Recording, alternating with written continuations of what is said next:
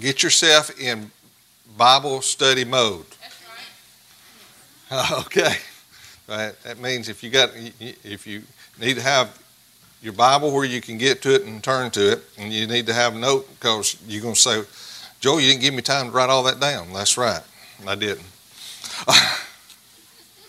and and I, I will do like Brother James. I'll put my watch up here. And what did he say Sunday? What that meant? Had nothing. It just got out of the way. Didn't mean a thing. It's like the first closing, second closing, third closing. That, that, that and I understand that, so I try not to do that, but I will. Uh, you know, it's very important that, that we we study the Word. You know, it's it's nice to have where we're all reading together, but if all we're doing is reading, that's all we're doing. It says to study the Word to show our, ourselves approved. And so, if you would go ahead and, and uh, open with me, and, and I'll have some of the scriptures up here. I'm reading and ministering out of the New American Standard, so if it reads a little bit different than yours, that's okay. But we're going to start out in Matthew 25 verses 1 through 3. And there's a whole lot that we have to learn about God. There's a whole lot we need to learn about Jesus. Uh, there's a whole lot we need to know about the Word. Uh, and, you know, everything that Jesus did, everything that he spoke of, he spoke of the Father. Mm-hmm. He, he, was, he was giving us, he was giving his disciples insight to who the Father was. Right. Okay, and so when we look at, at Jesus' ministry, that that's what he's doing. He's giving us insight to the Father and to the ways of the Father. It's important to know his ways. And so a lot of times he spoke in parables, and, and we, we could make reference to several scriptures where he said, you know, he, he spoke in parables, uh, but not that everybody would understand and hear. Uh, but he, he went to the, his people first. And says, so within those parables, there's the explanation of the ways of the Father. So we want to do that. And it's true with this parable here that we'll be reading uh, here in Matthew 25, and it'll be 1 through 13. Some of you have probably familiar with it. It's parable of the ten virgins. If you got your little uh, bookmark, you might want to put it there because we, we, will, we will come back multiple times. Okay, so that's at least one place you know that, that will be your anchor uh, in the service tonight. Okay? All right. So then the kingdom of heaven will be compared to ten virgins who took their lamps and went out to meet the bridegroom. Five of them were foolish, five were prudent or wise. For when the foolish took their lamps, they took no oil with them, but the prudent took oil in flask along with their lamps. Now, while the bridegroom was delaying, they all got drowsy and began to sleep. But at midnight there was a shout, Behold, the bridegroom! come out to meet him. Then all those virgins uh, rose and trimmed their lamps. The foolish said to the prudent, or to the wise, Give us some of your oil, for our lamps are going out. But the prudent answered, No, there is, uh, will not be enough for us and you too. Go instead to the dealers and buy some for yourselves.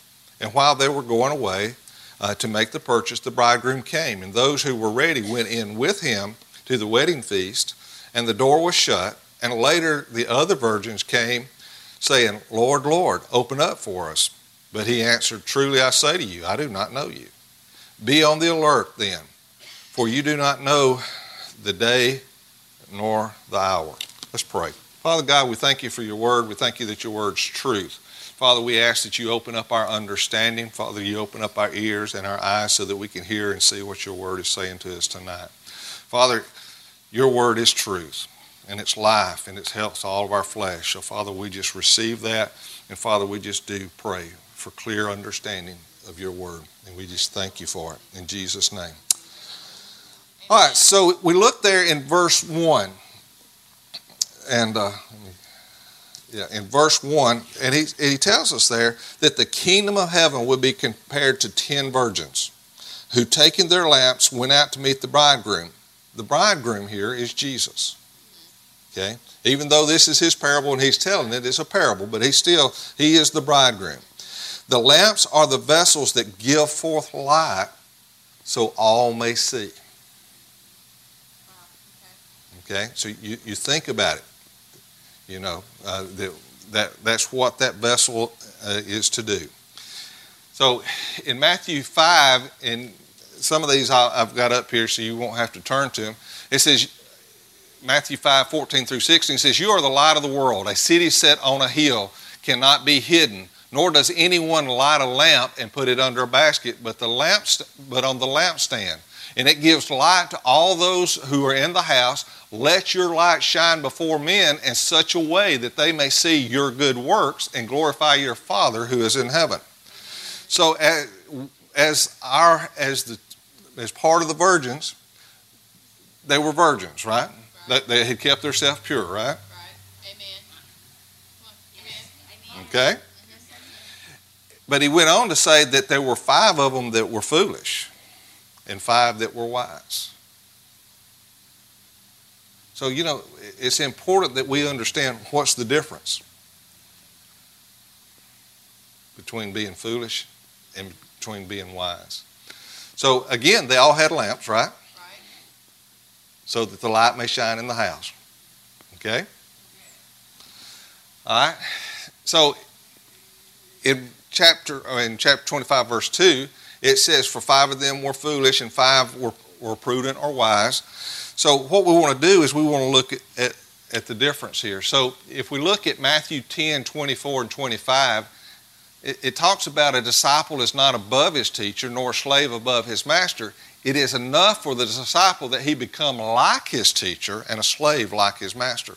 So our intent is not to assert authority over Jesus, but to become like him.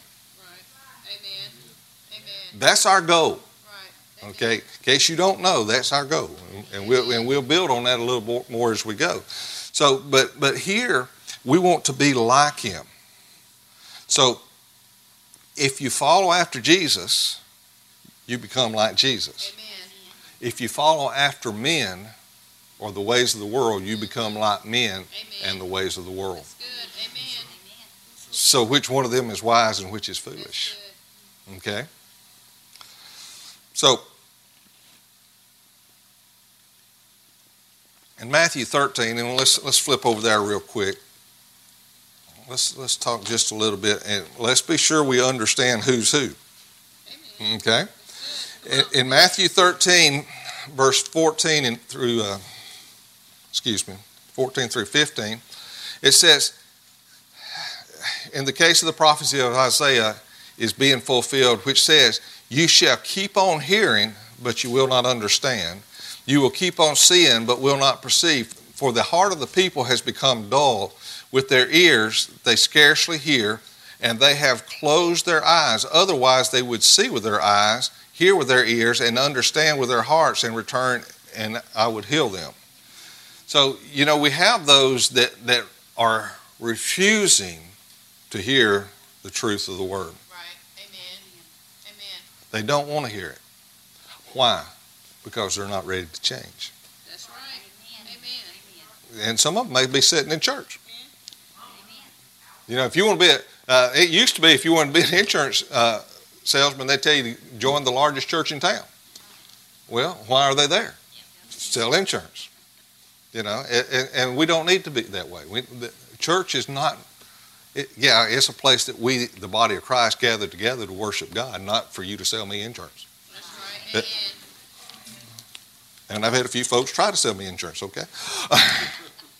Especially as I get older. They say, boy, don't you need some insurance?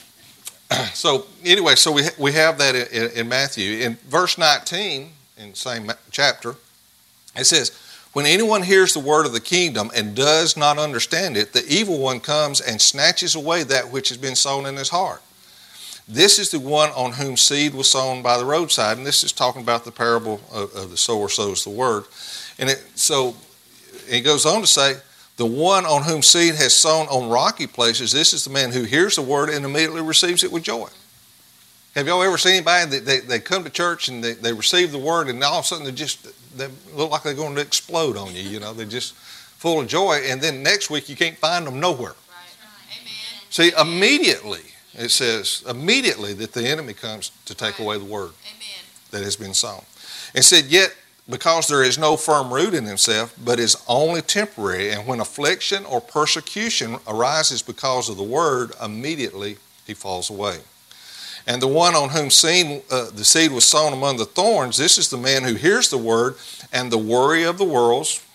If you don't have any worries, uh, news comes on at four o'clock now, so they can get it all in by six thirty, right? And the deceitfulness of wealth choke the word, and it becomes unfruitful. So, the foolish are those that have hear the word, but yet they're unable to retain it hold on to it. Okay? In Matthew 7 26 through 27, it says, Everyone who hears these words of mine and does not act on them will be like a foolish man who built his house uh, on the sand. The rain fell, the floods came, the winds blew and slammed against that house, and it fell, and great was its fall. So even Jesus said that they, if these that hear it but don't act on God's word, right. they are foolish. Right. Okay? So it's important that we understand what, what's going on. Uh, in Romans 1 uh, 18, so I told you we are going to flip around here a little bit. It, it, hopefully, none of your pages are stuck together. And if I can't find some, I always say mine's stuck together. that sucker I had last night. No. In Romans, in Romans 1, starting in verse 18, we'll go through 23. It says, For the wrath of God is revealed from heaven against all ungodliness, unrighteousness of men who suppress the truth in unrighteousness, because that which is known about God is evident within them. That's, for God made it evident to them.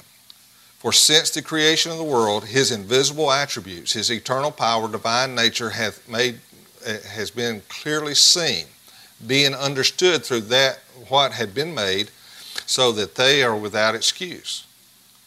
For even though they knew God, they did not honor him as God or gave thanks. But they became futile in their speculation, and their foolish heart was darkened. Professing to be wise, they became fools and exchanged the glory of an incorruptible God for an image in the form of a corruptible man and of birds and of four footed animals and crawling creatures. In other words, they started worshiping the creation rather than the creator. Right, right. Those that had turned away from the very thing that had been made visible he's, uh, by who God was, and they turned away from that, he just called them, they became fools. So when we're looking through that, we see the consistency in the word when it talks about those fools or foolish people. Okay? So in Galatians 3 3, it says, are you so foolish?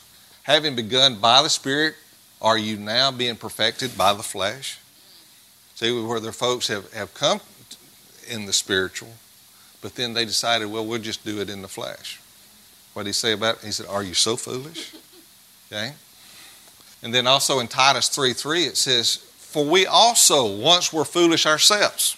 We all were foolish. Amen. Until you come to Jesus, you're foolish, okay? Amen. That's just Amen. it. You may not think you were. You may think you were real smart, and, and, you might have been in some, some area of expertise, but you wasn't smart in the things of God. But he says, For we also were foolish ourselves, disobedient, deceived, enslaved to various lusts and pleasures, spending our life in malice and envy, hateful and hating one another. So, again, that's just a description of foolish. Okay? And, and we need to understand what foolish is. Let's turn with, uh, if you would, to Proverbs 14, and I won't read the whole chapter, but I, there are a few things I want to pull out of there. Amen. In Proverbs 14, it has characteristics of a foolish man, but it also does some comparison with the wise as well. So when we look at 14, verse 1, it says, The wise woman builds her house, but the foolish tear it down with their own hands.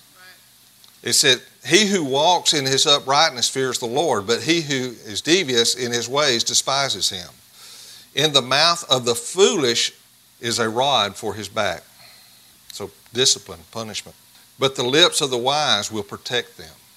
Where no oxen are, the manger is clean but much revenue comes by the strength of an ox. A trustworthy witness will not lie, but a false witness utters lies. A scoffer seeks wisdom and finds none, but knowledge is easy to one who has understanding. Leave the presence of fool, of a fool, or do not or you will not discern words of knowledge. The wisdom of the sensible is to understand his ways, but the foolish of the foolishness of fools is deceit. Fools mock sin at sin. But among the upright there is goodwill. The heart knows its own bitterness, and a stranger does not share in its joy. The house of the wicked will be destroyed, but the tent of the upright will flourish. There is a way which seems right to man, but the end is the way of death. Even in laughter, the heart may be in pain, and the end of joy may be grief. The backslider in heart will have his fill of his own ways. A good man will be satisfied with his. So, and we could go on and on. So, and I would encourage you just to mark Proverbs 14 and come back and, and read the whole chapter in light of this, especially when we get finished. In Jeremiah 4, verse 22, he said, For my people are foolish, they know me not, they are stupid children and have no understanding, they are shrewd to do evil, but to do good they do not even know. And see, he was talking about his own children. And you say, well, that ain't no good way to talk about your children. Well, I mean, you know, sometimes you just got to get straight to the point. no, he probably wouldn't be accepted today by talking that way, you know. But hey, that's the word, okay? He, he, he said, my people are foolish. And the reason they're foolish is they're not walking in obedience to his word. Wow. In Jeremiah 5 4, it says, They are foolish, for they do not know the way of the Lord or the ordinance of their God. So, again, we don't know the way. We don't know his ordinance or his, his words, his, his commandments. In Jeremiah 5, see, I, you have a good opportunity to find out where all kind of books are in your Bible tonight. Now, I'm not going to look at the back door. I told Averill that she said, How long are you going to be? You going to be long winded or short winded? And I said, oh, Well, I'm typically long winded, but I said, If you come to the back door with this look of horror on your face, I can try to cut it short. then I said, So I'm not going to look at the back door. so in Jeremiah 5, uh, starting in verse 21, he said, Now hear this, O foolish and senseless people who have eyes but do not see, who have ears but do not hear. Do you not fear me, declares the Lord? Do you not tremble in my presence? For I have placed a sand as a boundary for the sea, an internal decree so it cannot cross over it. Though the waves toss, they, yet they cannot prevail. Though they roar, they cannot cross over it. But this people has a stubborn and rebellious heart. They have turned aside and departed. They do not say in their heart, Let us now fear the Lord our God, who gives us rain in the seasons, both autumn rain and spring rain, who keeps, who keeps for us the appointed weeks of harvest. Your iniquities have turned these away, and your sins have withheld good from you. The wicked men are found among my people. They watch like fowlers lying in wait. They set a trap, they catch men like the cage full of birds, so their houses are full of deceit. Therefore, they have become great and rich. They are fat, they are sleek. They are also excel in deeds of wickedness. They do not plead the cause, the cause of the orphan, that they may prosper, and they do not defend the rights of the poor. Shall I punish these people, declares the Lord? On a nation such as this, shall I not avenge myself?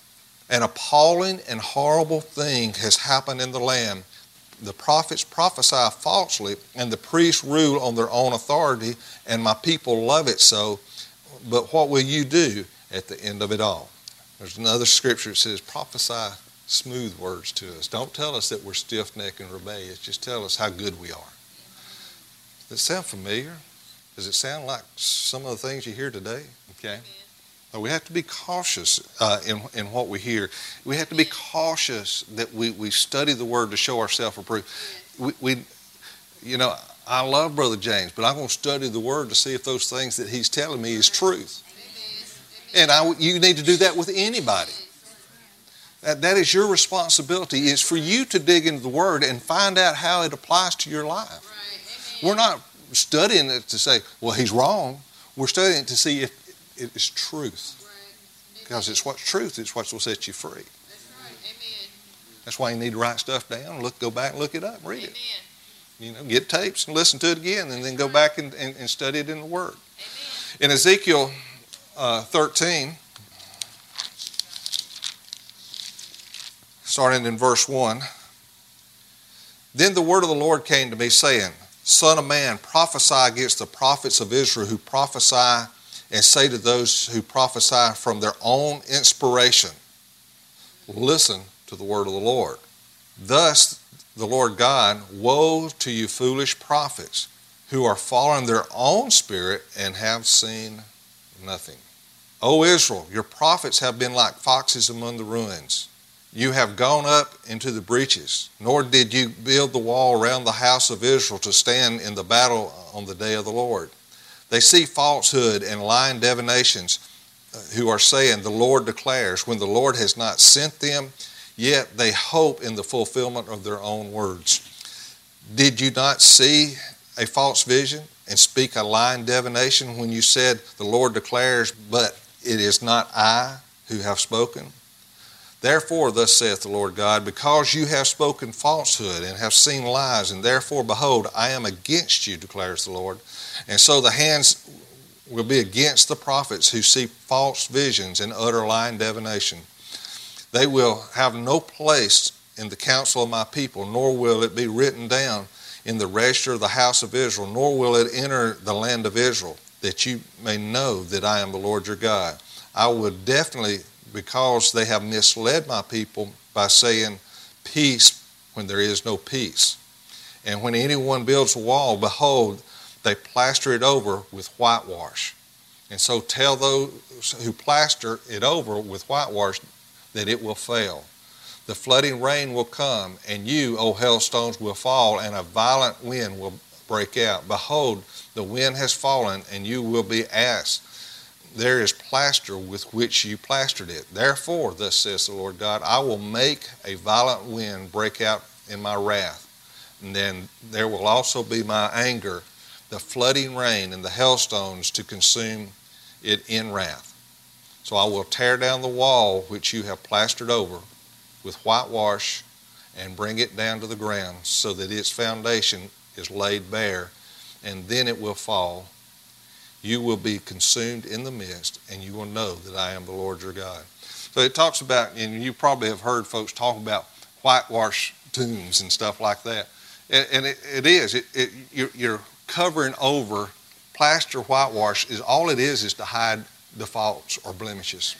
All you're doing is covering up something. You know, it's, it's a temporary fix. But the wrath of God, when it hits it, it will expose all things. The word says that those things that are done in darkness will be brought to light. I would encourage you to read the rest of Ezekiel. We won't do all that tonight.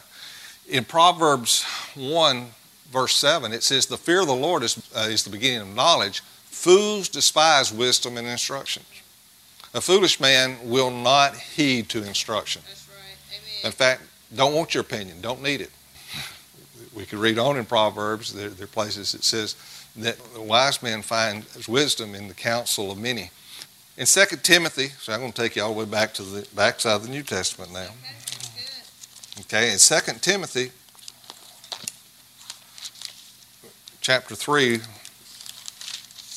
and we'll read 1 through 9, it says, But realize this, that in the last days difficult times will come, for men will be lovers of self lovers of money, boastful, arrogant, revilers, disobedient to parents, ungrateful, unholy, unloving, irreconcilable, malicious gossips, without self control, brutal, haters of good, treacherous, reckless, conceited, lovers of pleasure rather than the lovers of God, holding to a form of godliness, although they have denied its power. Avoid such men as these.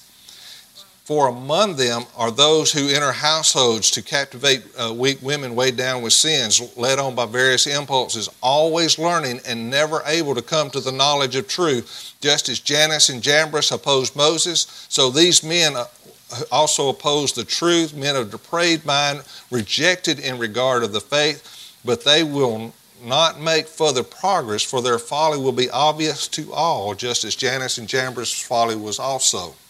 So, you know, he went pretty descriptive there on, on what the last days would look like. That was six o'clock news tonight, by the way. Just think about it. You know, President Trump went into a church and, and they and they announced that he was there. The pastor brought him up on stage to pray for. Him. Do you know that pastor, which was used to be the pastor of Highlands in Birmingham? He he has been ridiculed greatly because he prayed for President Trump. Well, hello, you just get over it. You know, that's, you know, when you're trying to do what God would have you to do, then folks are ridiculing for the, for the very thing that you're doing. That's the last days. Okay. In James 1:25 and also in Matthew 7:24 and 25 it says the wise is a hearer and a doer of the word. Amen. So we talked about the foolish and, and basically the foolish said they heard the word of God but they didn't hear it. They saw the Word of God, but they didn't see it. And they didn't respond to the Word of God because they didn't, didn't hear it or, or see it. Right. So they didn't do it. But it says a wise is a hearer and a doer of the Word. That's right. Amen. And so it's James 1.25, Matthew 7.24 through 25. In Matthew 13.23, it says wise bear fruit. Amen. That's right. In Proverbs 10.14, it says wise store up knowledge. Praise God. Amen. In Proverbs 15 7, it says, The wise spreads knowledge. And then in Proverbs 21 20, it says, Within himself there is a precious treasure and oil. Let's turn to 2 Timothy 3, since we're right here in 2 Timothy anyway. Amen. So let's look at 10 through 12. It says, Now you followed my teaching, conduct, purpose, faith, patience, love, perseverance, persecution, and suffering, such as has happened to me at Antioch and Iconium and Lystra, at what persecutions I endured, and out of them all the Lord rescued me. He said, Indeed, all who desire to live godly in Christ Jesus will be persecuted. Okay? In 2 Timothy 2, verses 14 through 17, it says, Remind them of these things and solemnly charge them in the presence of God not to wrangle about words which is useless and leads to the ruin of the hearers. But he says, Be diligent to present yourself approved to God as a workman who does not need to be ashamed, accurately handling the word of truth. Amen. But avoid worldly and empty chatter, for it will lead to further ungodliness, and their talk will spread like gangrene among the, humerus and um, the, the philetus. If I didn't say those right, excuse me, I didn't mean to. Huh? John and Henry. There you go. Thank you. As per Miss Sue. See, there's wisdom there. In verse 19 through 26, it says, Nevertheless, the firm foundation of God stands, having this seal The Lord knows those who are His, and everyone who names the name of the Lord is to abstain from wickedness. Now, in a large house, there are not only gold and silver vessels, but there are also vessels of wood and of earthenware, and some of honor and some of dishonor. Therefore, if anyone cleanses himself from these things, he will be a vessel of honor, sanctified, useful to the master, prepared for every good work. Now flee from youthful lust, pursue righteousness, faith, love, and peace with those who, who call on the name of the Lord uh, from a pure heart. But refuse, but refuse foolishness and arrogant speculations, knowing that they produce quarrels. I would oh, said to 126. And the Lord's bondservants must not be quarrelsome, must be kind to all, able to teach, patient when wrong, with gentleness, correcting those who are in opposition, if perhaps God will grant them repentance leading to the knowledge of truth. And they may come to their senses and escape from the snare of the devil, having been held captive by him to do his will. So th- there is wisdom in obeying God's word, Amen. in doing what his word has told us to do. All right, in, in Matthew, back in Matthew 25, verse 3, it says, The foolish took their lamps, but they took no oil. The lamp is the source of light, Yeah, but they were not prepared because they took no oil. In, in Matthew 25 4, it says, that's, the, that's the fourth verse that, it says, The wise or the prudent took their lamps and oil. So they had the source of light and they were prepared. So if we look at Psalms 119, God. Psalms 119, verse 105. Praise It says, Your word is a lamp to my feet and a light to my path. So again, that, that lamp is giving us guidance, it's giving us direction, it- it's, it's helping us go in the correct way. Amen. Okay? That's Psalms 119, 105. In verse 5 of the parable, 25 5, it says, The bridegroom was delayed, and all, it said, got drowsy and they began to sleep. Everybody come kind of relaxed, laid back. Ain't nothing going to happen anytime soon. Okay. I remember when Janice and I we, we packed our bags and got out of Alabama for a while, moved to Georgia. I've never heard so much teaching and preaching in the 70s as- there was on the mark of the beast. You'd ride downtown Atlanta and there'd be billboards talking about the mark of the beast. Uh, was it Ed Velo? Wasn't that one of them? That he was he was from over there, and and there was just a lot going on uh, about that. And you know, it's just it's time to wake up. We were all worried about numbers. God's worried about something that's spiritual. and, and, and so the mark of the beast is evident in what? Our actions. We watered down the word enough to where we can't tell the difference because people can do whatever they want to do and everything's all right you know you know i'm not a i'm not seeker friendly okay i'm sorry if i'm supposed to be i'll just have to get over it i probably won't won't be there but i will tell people about jesus but i'm not going to i'm not going to change my lifestyle to accommodate them to think that i might win them over Amen. several years ago, uh, I did uh, in, in our youth ministry. I took two glasses of water. One was just plain water. The other one was water with salt in it. You could, and I had somebody come up and see if they could tell the difference, and they could. I could because you know I remember we used to have to gargle with salt. You know, if we had a sore throat, we didn't go to the grocery store and get medicine. We used to gargle with salt and stuff like that. And good old days, Sam. But yet I took that salt water and I dumped it into the fresh water. Guess what? Which one overcame? The salty water was the most dominant. So tr- trying to uh, to adjust our lifestyle to win somebody over only puts us in a position to be changed in the wrong Wow. way. In other words, we become changed; they do not. Right. Amen. That's good. That's good. Okay, so it's important that we realize That's that good. that uh, we keep ourselves separated. Amen. So it, it, so they got drowsy and they began to sleep. So let's look at Amos. Amen. Amos is next to the book of Joel. In, in Amos uh, chapter 8, in 11 through 13, he says, Behold, days are coming, declares the Lord God, when I will send a famine on the land, not a famine for bread or a thirst for water, but rather a hearing for the words of the Lord. People will stagger from sea to sea, and from the north even to the east. They will go to and fro to seek the word of the Lord, but they will not find it. In that day, the beautiful virgins and the young men will faint from thirst. So, what's happening in Matthew 25, verse 5, when it says the bridegroom delayed, they got drowsy and began to sleep? They were becoming weak. They were fainting because why? Because the word had been withheld. So it said they would begin to faint because uh, from thirst.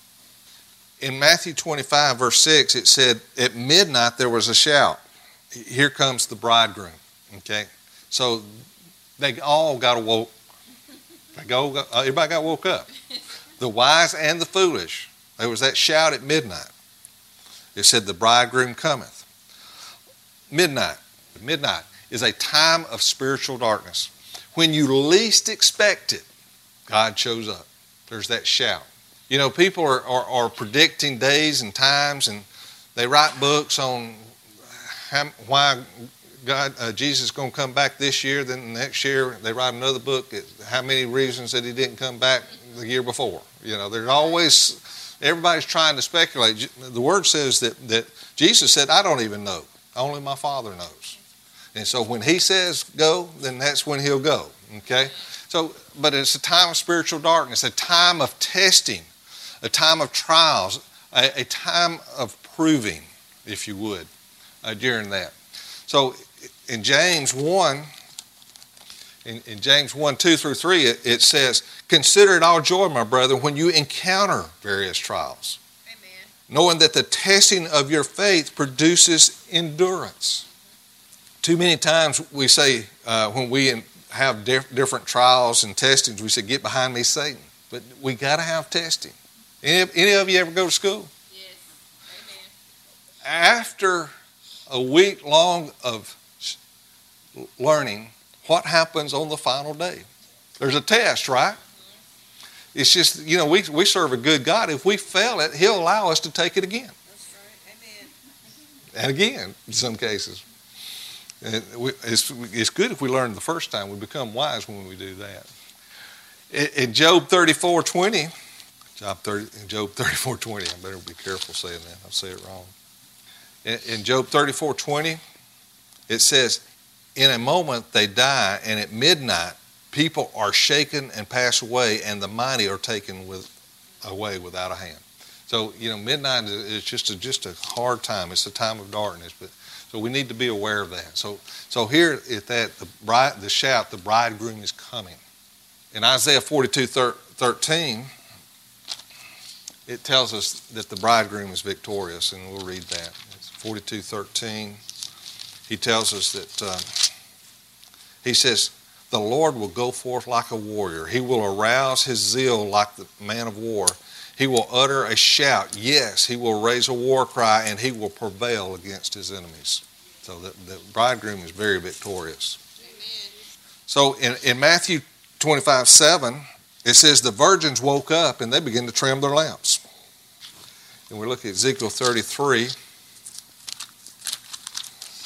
1 through 5, it says, And the word of the Lord came to me, saying, Son of man, speak to the sons of your people, and say to them, If I bring a sword upon the land, and the people of the land take one man from among them, and make him their watchman, and he sees the sword coming upon the land, and blows on the trumpet and warns the people, he who hears the sound of the trumpet and does not take warning, the sword comes and takes him away, his blood is on his own head. He heard the sound of the trumpet, but did not take warning. His blood will be on himself. But had he taken warning, he would have delivered his life. So when, when that shout comes, the bridegroom cometh, we need to be aware. There needs to be that watchman. There needs to be that warning that goes forth. Okay? So we have five wise and we have five foolish here. Okay? And we start looking there and says, okay, what about them? Well, it says they, they woke up and they started trimming their lamps. And in verse 8, it said the foolish wanted some of the oil of the wise. They were not prepared. Okay? They were not from the south. Because in the south, if we see somebody that needs something, what do we do? We give it to them. So they were not from the south. If I give you the very thing that gives me eternal life, what do I have? In the case of an oil for a lamp, if I give you my oil, my, my lamp will go out. You say, well, that's kind of harsh. You just haven't read your Bible lately then. The, the, the Bible's a, a, got some harsh words in there. But if we give away, Sam, the only thing that will bring me into, the, into his kingdom, into his, his wedding feast, if I give that away, then I have nothing to present. I have no way for my lamp to be trimmed and, and, and, and burning. I gave away my oil which we saw represented wisdom, right? The things that we learned from the Word, the things that we had take, taken. The foolish didn't have any oil. Why? Because they refused to accept the Word of God and to walk in it, and they wanted to do their own thing, not God's thing. And I've heard people, and you probably have too, says, well, you know, God just wouldn't be that way. You know, He, he wants us to have fun. It ain't nothing about fun. It's about walking in obedience. You know, if merry heart doeth good like medicine, it's, it's obvious that serving God's fun. So we have these that, that they, they said, hey, give us, give us what you got. In other words, give us a formula. Tell us what we need to do. the words that tells us that we have to work out our own salvation with fear and trembling. We'd find that in, in Philippians 2.12. Our salvation has to be worked out individually. It has to, with fear and trembling, as it would, we would find it in Philippians 2.12. Giving them what I got will not help them because what did they do to, do to get it? Nothing. And if you don't give anything for something, it's usually worth what? Nothing. Okay. now, yeah, I know salvation is free, but there was a price paid for that salvation. Mm-hmm. Right. It, so it's not free. Jesus gave his life. But there's also an expectation out of us that when we accept it, that we take on the responsibility of being Christ-like. So it, did it cost you something? Oh yeah, it, we had to change completely. Right. Amen. Okay, so so there is a cost, but yet some people want want it easy. They want a ticket that's punched. Okay. Come on. Amen. Now I have to do anything for it. I didn't have to be prepared. I didn't have to study. I didn't have to follow after God's word. I didn't have to walk in obedience. I didn't have to do the very thing that He told me to do. But yet I want you to give me your oil Come on. That's because my my lamp is going out. That's good. Come on. We can't do that That's I'm sorry. That's good. because it will not benefit them at all. In verse 9, he said, the wise said no. Okay? They just flat out said no. That's why they're wise. Okay? He says, or there will not be enough for us. They realized that if they had gave their all, then they would not have enough and they wouldn't be able to go out. And so out of the ten, who would have went in? If they had shared their all. There would have been nobody that would have went into the marriage feast of the Lamb. It says, go and buy from dealers. In Matthew 7 6, it talks about not to cast your pearl before the swine because the, the swine will devour it and then they will turn and devour you. So don't give it away. And, so, and my personal belief, and this is Joel, okay, so uh, you take it for what it's worth. You study the Word, and if God shows you the same thing, then that's great. In 1 Timothy 6, verse 3 through 5, it says, If anyone advocates a different doctrine and does not agree with sound words, those of the Lord Jesus Christ, and with the doctrine conforming to godliness, he is conceited and understands nothing, but he has a morbid interest in controversial questions and disputes about words, out of which arise envy, strife, abusive language, and suspicion, and constant friction between men of depraved mind and, and deprived of the truth, who suppose that godliness is a means of gain. So Joel has a belief that the dealers are those people. They're in it for the what it can benefit them. So if you want to go buy, go buy from them. They'll give you something. It watered down, but it, they'll give you something.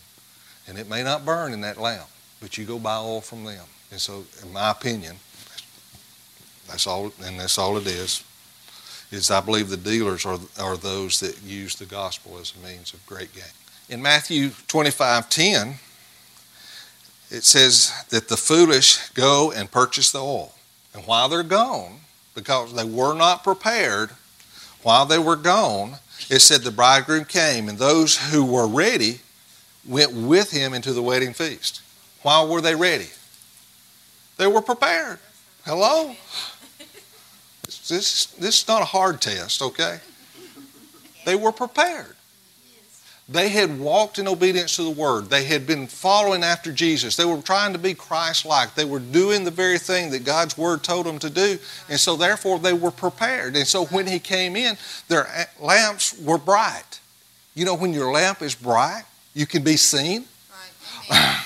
I don't care how dark it is, because this was when? This was midnight, a time of spiritual darkness. But yet they had they they heard the shout, they trimmed their lamp, and they had plenty of oil, and it shine. It when and when you're in a dark place, the light seems to be the brightest. There's nothing competing with it, Right. so it's going to shine out. So the bridegroom knows exactly where you're at, and you get to go in. But if you don't have enough oil and you're going off somewhere, Mm, you may just miss out altogether. That's good. Amen. So he went on to say, it said, so once they went into the wedding feast, he said the door was shut and no one else could come in. When that door is shut, it's only got a handle on one side. When that door was shut, there was no way in. So if we look in Ephesians 2 uh, 8 through 9, it says, For by grace you have been saved through faith, and that not of yourself. It is a gift of God, not as the result of works, so that anyone may boast. And then also in James 2, in verse uh, 14 through 26, it says, What use is it, my brethren, if someone says he has faith but he has no works? Can faith save him? If a brother or sister is without clothing and in need of daily food, and one of you says to them, Go in peace and be warmed and be filled, yet you do not give them what is necessary for their body, what use is it?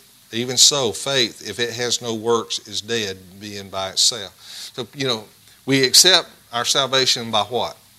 By faith, right?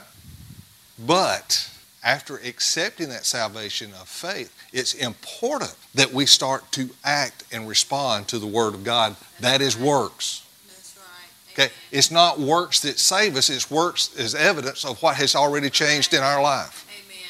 And that's by the faith of God. He goes on to say, he says, so even so, faith, if it has no works, it's dead, being by itself. But someone may well say, You have faith and I have works. Show me your faith without the works, and I will show you my faith by my works. You believe in God, I believe that God is one, you do well. Demons also believe and shudder. See, we got folks that say they believe in God, but they don't even fear God. The demons shudder. They believe in Him. Okay? He said, Are you willing to recognize, you foolish fellow, that faith without works is useless? Was not Abraham our father justified by works when he was offered up Isaac, his son, on the altar? You see that faith was working with his works and was the result of the works. Faith was perfected in him. He said, And the scripture was fulfilled, which says, And Abraham believed God, and it was reckoned to him as righteousness. He was called the friend of God. Yeah, there, there was faith that Abraham had to go up that mountain with Isaac. But that was works going up there because he knew that God had another plan. But he had to act on what he was told to do. So there was works involved in that. You see that a man is justified by works and not by faith alone. In the same way, uh, was not Rahab the harlot also justified by works when she received the messengers and sent them out another way?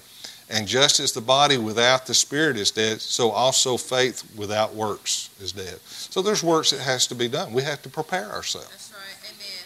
When I went to work for Alabama Power Company, you know, you know, Janice prayed me right into that job. I was out in Texas. She prayed. She, she was saying, you know, God, you need to put him to work. then she called me and said, hey, you got an interview. She said, I'll set you up an interview for next week. 36 years ago, by the way. She, she thought I wouldn't make it 36 weeks. Uh, but, uh, you know, but it was, it's important that, that we realize that, you know, if when I show up for work, they expect me to deliver. Right. Amen.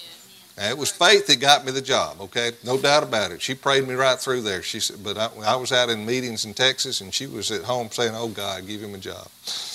And I was also praying, "Oh Lord, give me a job because the house payment's due, the car payments were due, and we had little youngins running around. They they always wanted something. I don't know, you know. Won't call no names because they're here. At least one of them is during that time. But so you know, faith without works is dead. So we've got you know we we have that opportunity, and then we need to act on on that. So in Matthew twenty five eleven. It says, The foolish return and, and say, Lord, Lord, open up for us. They started banging on the door. And he said, Not everyone who says, Lord, Lord, will enter in. And Matthew's 7 21 through 23 says that. In verse 12, which is 25 12, it says, The Lord said, I don't know who you are. You lawless ones. So, what does it mean when he says, You lawless ones? They were the ones that were not walking in obedience to the word. They were, they were not obeying the law of God. So they were lawless. And he said, I don't know who you are because you are not walking in obedience to my word. You ain't coming in. I don't know you. So, so all the faults that, that they had received and hoped for and, and wanted, everything that they had believed falsely, just absolutely just blew up in their face because he says, I don't know you. And that's not something we want to hear. That's right. Amen. Not, not, not from the bridegroom. That's right. Amen. We want, we want to know. So how do we do that? We, we, we walk in obedience. That was in uh, Matthew 7, 23. It, it, he tells us, let's turn over there real quick, if you would. In Matthew 7, 23 says, he says, and then I will declare to them, I never knew you. Depart from me, you who practice lawlessness. You know, it's in the Word. Okay, we can't deny what the Word says, and we, so he, he's going to he's going to say that someday. Don't let it be you. In twenty five thirteen, it says, "Be ready, for you know not when the bridegroom comes. Don't think you have plenty of time, or say, I'll make a decision later. God wouldn't do that to me.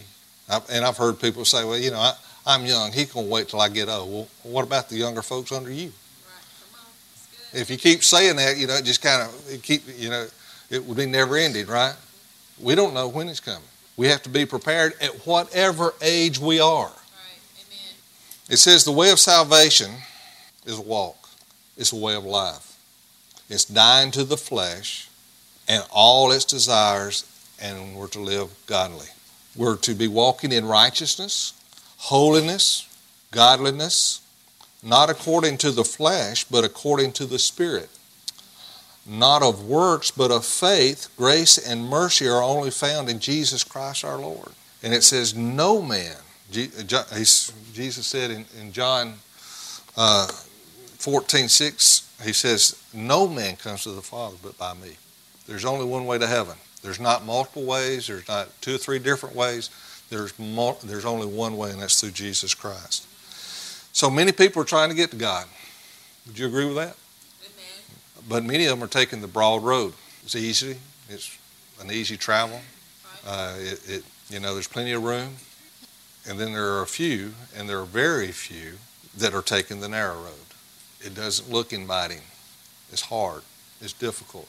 But Jesus will see you through it. Amen. He said He would give us a comforter who would guide us through it.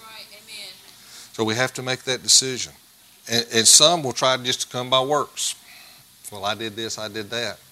Were you obedient to my word? Come on. That's good. Jesus said there'll be many in that day He said, Lord, Lord, didn't we do uh, many mighty things in your name? It- you know, they lay, they cast out demons, they laid hands on the sick, and he said, "Depart from me, for I never knew you." Why? Because they were af- they were trying to do works. They weren't trying to do their thing, his thing. They were trying to do their thing. Amen. Some will say, "Well, I asked Jesus in my heart a long time ago." Damn, that's all well and good, but what have you done for Jesus today? Are you walking in obedience today? Are you fulfilling His word in your life today? Are you doing what He's asked you to do and called you to do today? I, I remember the day I asked Jesus in my heart, but there's some days, well, I'm glad He didn't come after that. Amen. Amen. I don't know that I wanted to give an account for some of that, okay? I knew there were, when Jesus came to my heart, there was something different. I didn't know what it was. Worst part about it is, I don't know that I had anybody to tell me what it was. They got me to that point, but they couldn't take me any further. Knowing in my heart there had to be more. Surely there's more. Yeah, that was good, but you know, there, you, you always know that there's something else. There- That, that, that yearning, that, that drawing, and, and, and I, I, the fact that they led me to the place of where I accepted Jesus was as far as those folks could take me. They weren't, they weren't able to take me any further. We've all been there. Amen. We all knew that we were at a place that, that we knew there had to be something else. Right. We didn't know what it was. We couldn't describe it. We just knew that there had to be. They had to be something else. Right. Amen. Surely this wasn't it. Right. Surely this wasn't it. And if that's all there was, that I guess that'd have been okay. But but when you got that pulling and that, that tugging at you to trying to, to take you further, and you wonder, well, now wait a minute, I'm not sure there's anything out there. You know, you know, it's kind of like somebody leading you around in the dark. You think, it, uh, yeah, but what's there? I remember when Janice and I were just young whippersnappers, real young. We we would go over to the uh, to the haunted house at Six Flags.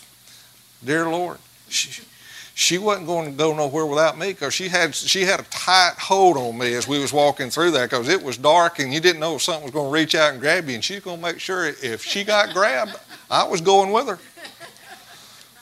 You know that floor felt funny. It's like you're walking on old wore out mattresses with springs in it. I mean, if and so she's hanging on because she, and if somebody jumped out, I felt it. of course, I never would have told her it hurt.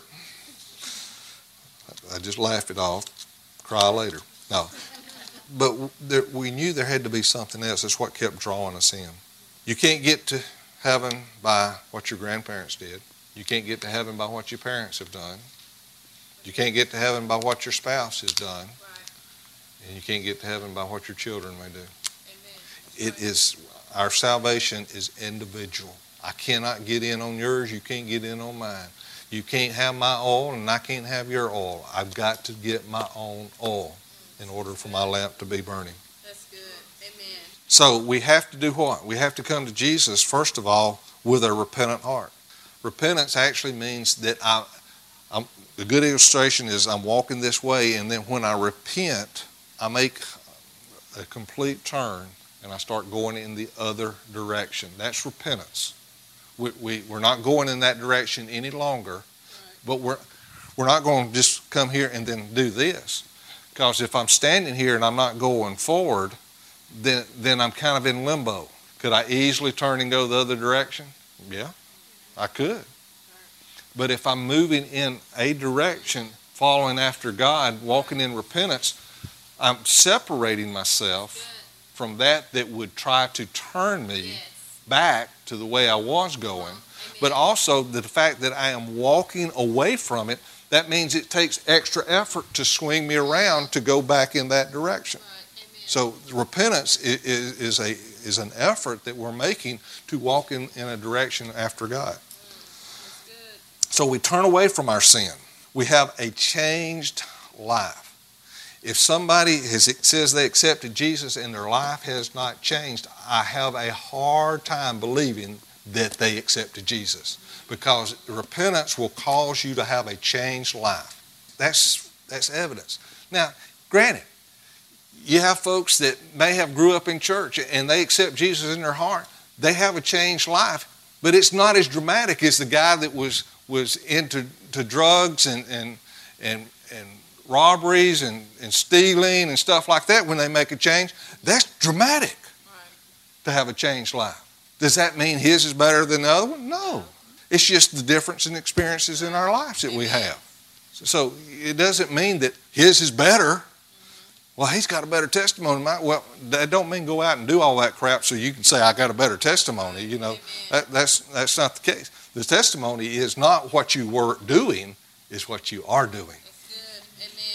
Amen. You know, I, I've been in, in churches where we're going to have testimony meeting, and, and you have an hour and five minutes of, of folks telling what the devil has done, and you got five minutes of telling what God had done.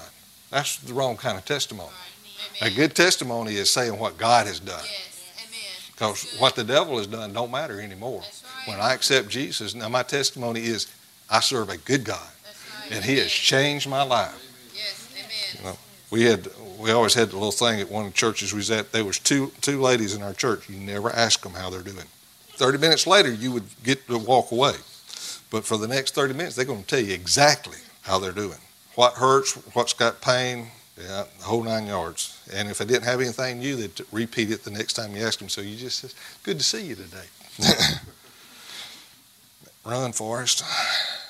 Okay, so we have to have a change. So the word tells us that old things have passed away, behold, all things become new, Brother Sam. It says new motives, new desires, a new me. I'm completely changed. It says a Christ like person, a follower, a learner, an imitator, pleasing Him, not me or anybody else, just Him. And we'd find that in 2 Corinthians 5 17. So there's about to be a shout. Are you ready? Are you ready? We have to choose. We make choices on a, on a regular basis. Are you going to have oil in your lamp? And you're going to have extra oil?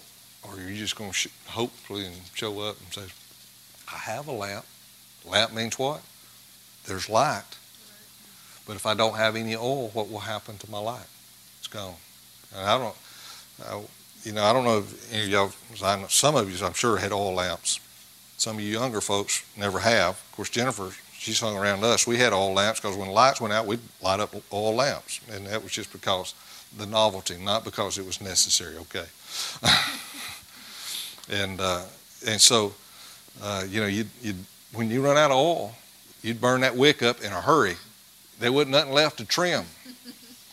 If you if you let that oil get low and that wick dry out, if you lit it, it's just like setting on a piece of newspaper on fire. Poof, it'd burn up in a hurry. But but if you got plenty of oil and you got this wick in there where it has been burning, if you'll take and trim it off, then when that when you light it, it gives you a much brighter light. And so that's why they had to trim their lamps. They had to be prepared. They had to make sure they had plenty of oil and that wick was trimmed so that when it shone brightly. And the only way they could do that is because they were prepared. Are you prepared? It's important that you be prepared. Do a checkup and see. That's what we have to do. That's what that's what, what the word does for us. It causes us to look at us. That word right there is not a magnifying glass. It's a mirror too many times people want to take that word and, and start examining people. And if I'm looking at you, then I, then I don't have to look at me. Okay? But the word is, is never that way. The word is a mirror. It's causing us to look at our inward parts of our, our being so that we know that are, are we living the life that Jesus wants us to live? Are we living the life that He died for? Are we doing exactly what He has called us to do? Are we prepared? Are we prepared to do what He's called us to do? And are we putting that oil? Are we collecting that oil? Are we getting that wisdom and that knowledge and that understanding from Him? Are we collecting that so that we're prepared? In that time of darkness, when it comes, are we going to be able to shine? That's, that's what the Word does for us. We're looking down at us and seeing, do I fit that image that is being portrayed? And if I'm not, it ain't that image that I'm looking at. It's this right here that I have to adjust. Amen? Amen. Stand with me. Well, Father God, your word is true. Father God, your word does not return void, but it accomplishes the very thing that you sent it to do. So, Father God, I ask that each of us search our own heart, Father God, Amen. and we look inside and say, Father God, am I walking in a matter that is worthy of you, that is pleasing to you, that honors you, that recognizes you as, as Lord of Lords?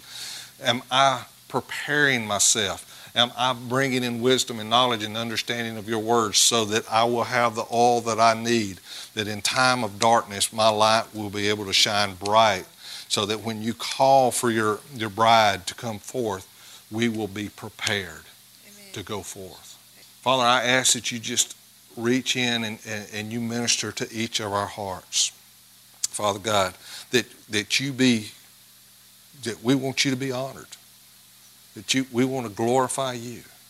That, Father God, that we want to be pleasing in your sight. We want to walk in your ways. We want to walk in your word. We want to act on your word. We want to do your word. We want to be Christ like in every way of our life and our activity. So, Father God, if there's anything in our lives that's unpleasing to you, reveal it to us tonight. And Father, your word says that if we will confess those things, that you'll forgive us of those things. You tell us that if we repent from those things and turn and walk the other way, that we will be made new. We will be, things will pass away, and behold, all things will become new. So, Father, I ask that you just do that in our lives and in our heart, Father God. Thank you, Father. Thank you, Father. You're a good God. You, love your children. Father, we love you. And that, Father God, we want to be lights in a time of darkness. So, Father, help us to do that. Help us to, to get into your word. Help us to